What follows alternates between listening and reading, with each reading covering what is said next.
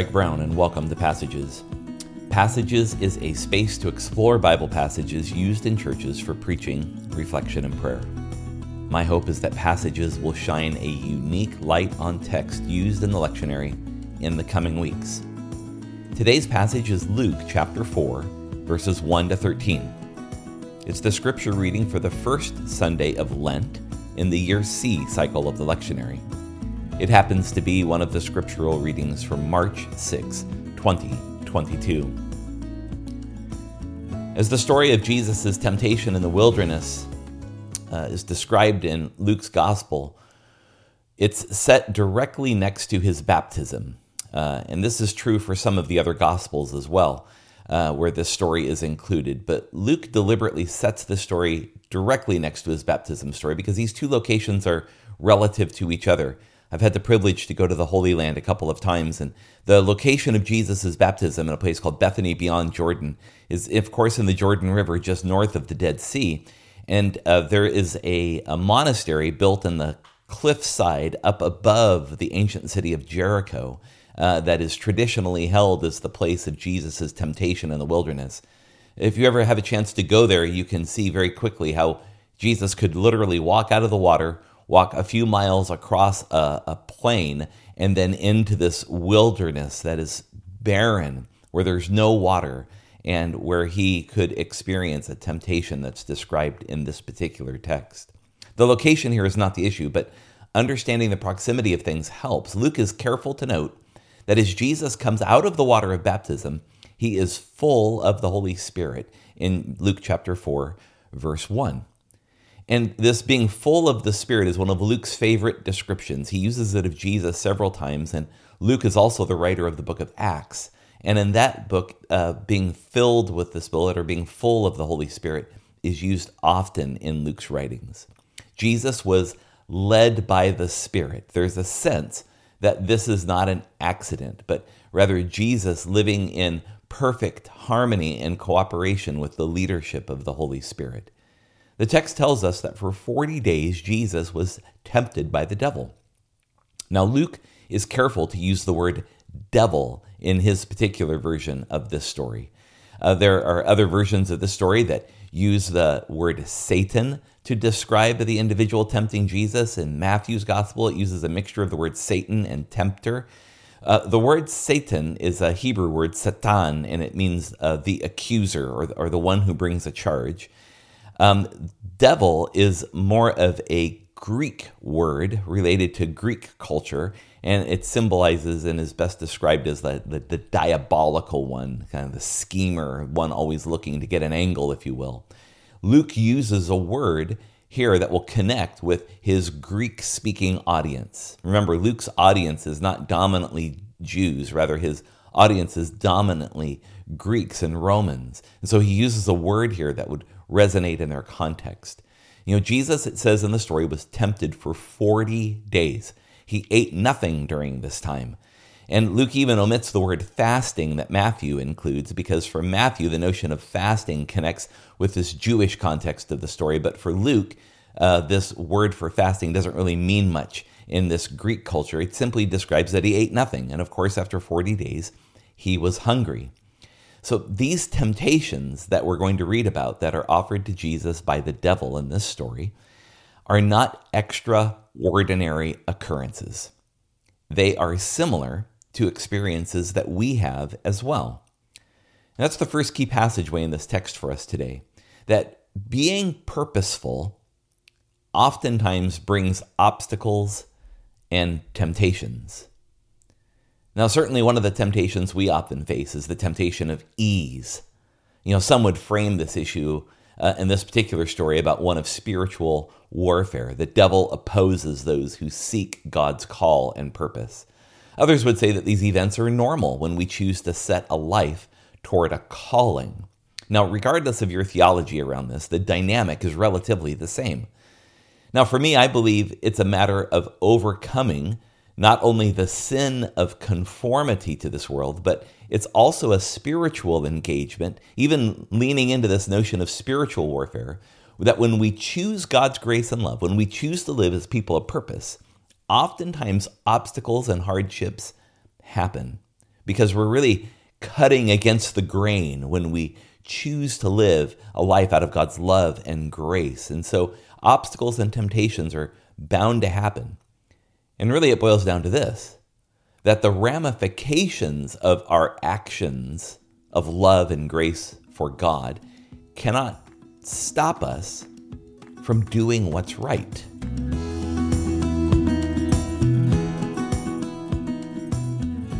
The first temptation is a self serving temptation. It's a temptation about privilege. Does Jesus warrant or enjoy a special place where he should no longer be hungry? If you read the text, it tells us in verse 3 the devil said to him, If you are the Son of God, tell the stone to become bread. This notion of privilege is critical, and Jesus is facing a testing about his identity and what role he will have as the Son of God. Now, these are all descriptions in this story that align to different periods of testing because it says that Jesus was in the wilderness for 40 year 40 days. You might remember the story of the children of Israel leaving Egypt and they were in the wilderness for 40 years. Whether it's 40 days, 40 weeks, 40 months, 40 years, the number 40 is a symbolic number often in the Bible. It refers to temptation, testing, purification, sanctification. And after these 40 days, Jesus, of course, is hungry.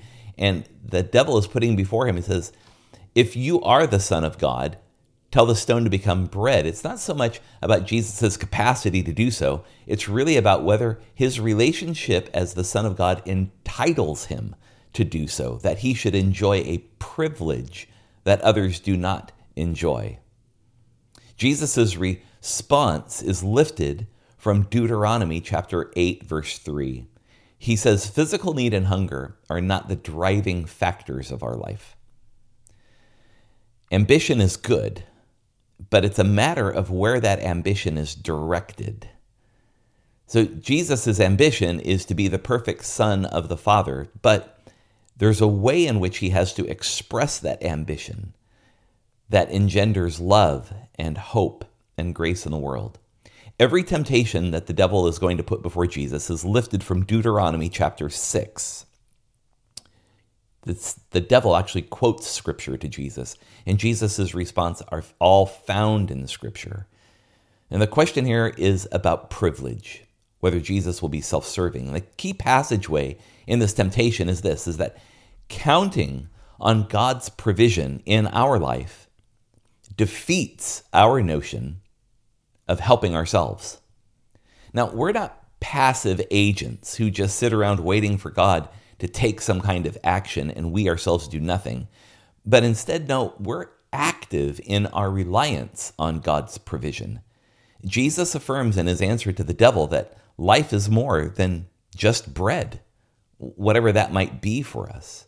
We are to live purposeful lives directed by God's Spirit, thus, a life of prayer, community, and worship keep our focus on God and on others.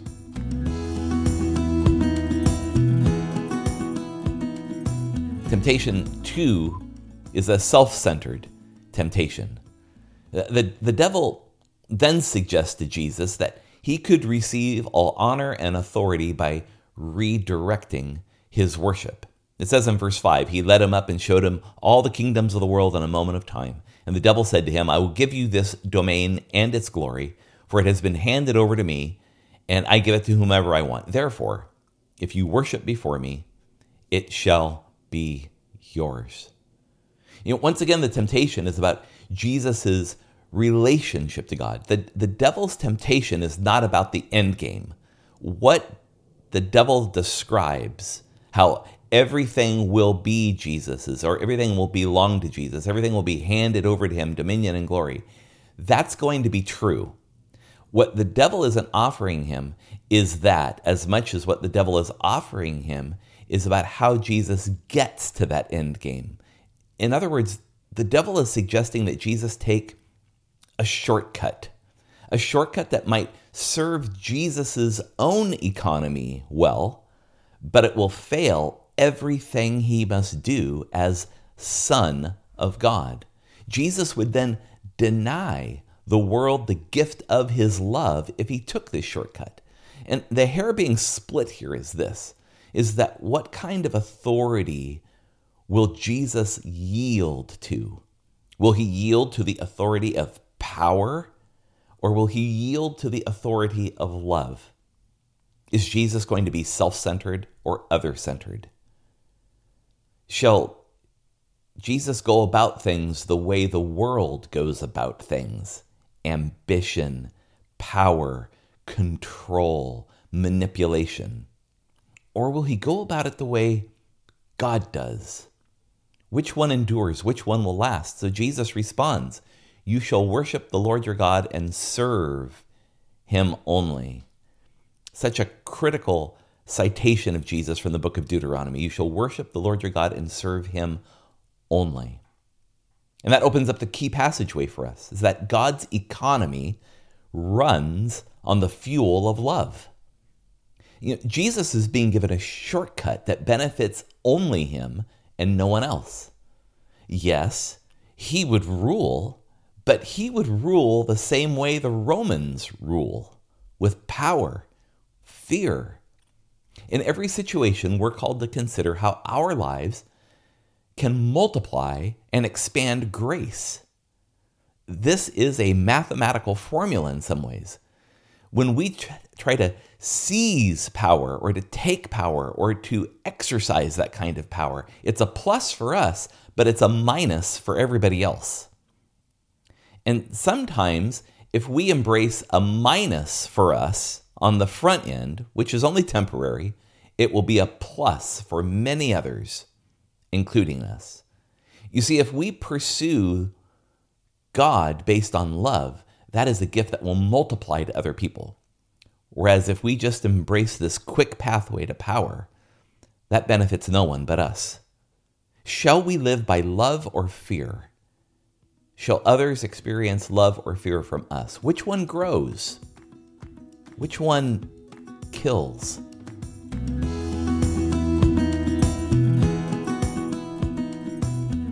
In this third temptation, we see a temptation to become self absorbed. This final temptation focuses on Jesus' interactions with death. The, the devil suggests that Jesus can be prevented from experiencing death. The temptation is simple in Luke chapter 4, verse 9.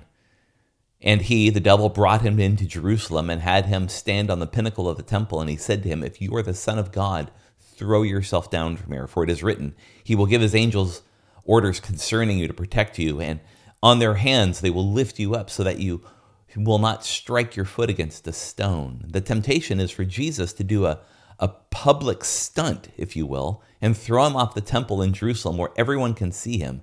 Because if he throws himself off the temple, there's no way that he would die by falling to the ground, that he would be rescued from death.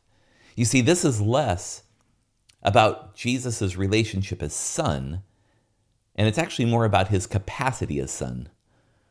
Why experience death when you don't have to? Is what the devil is telling him.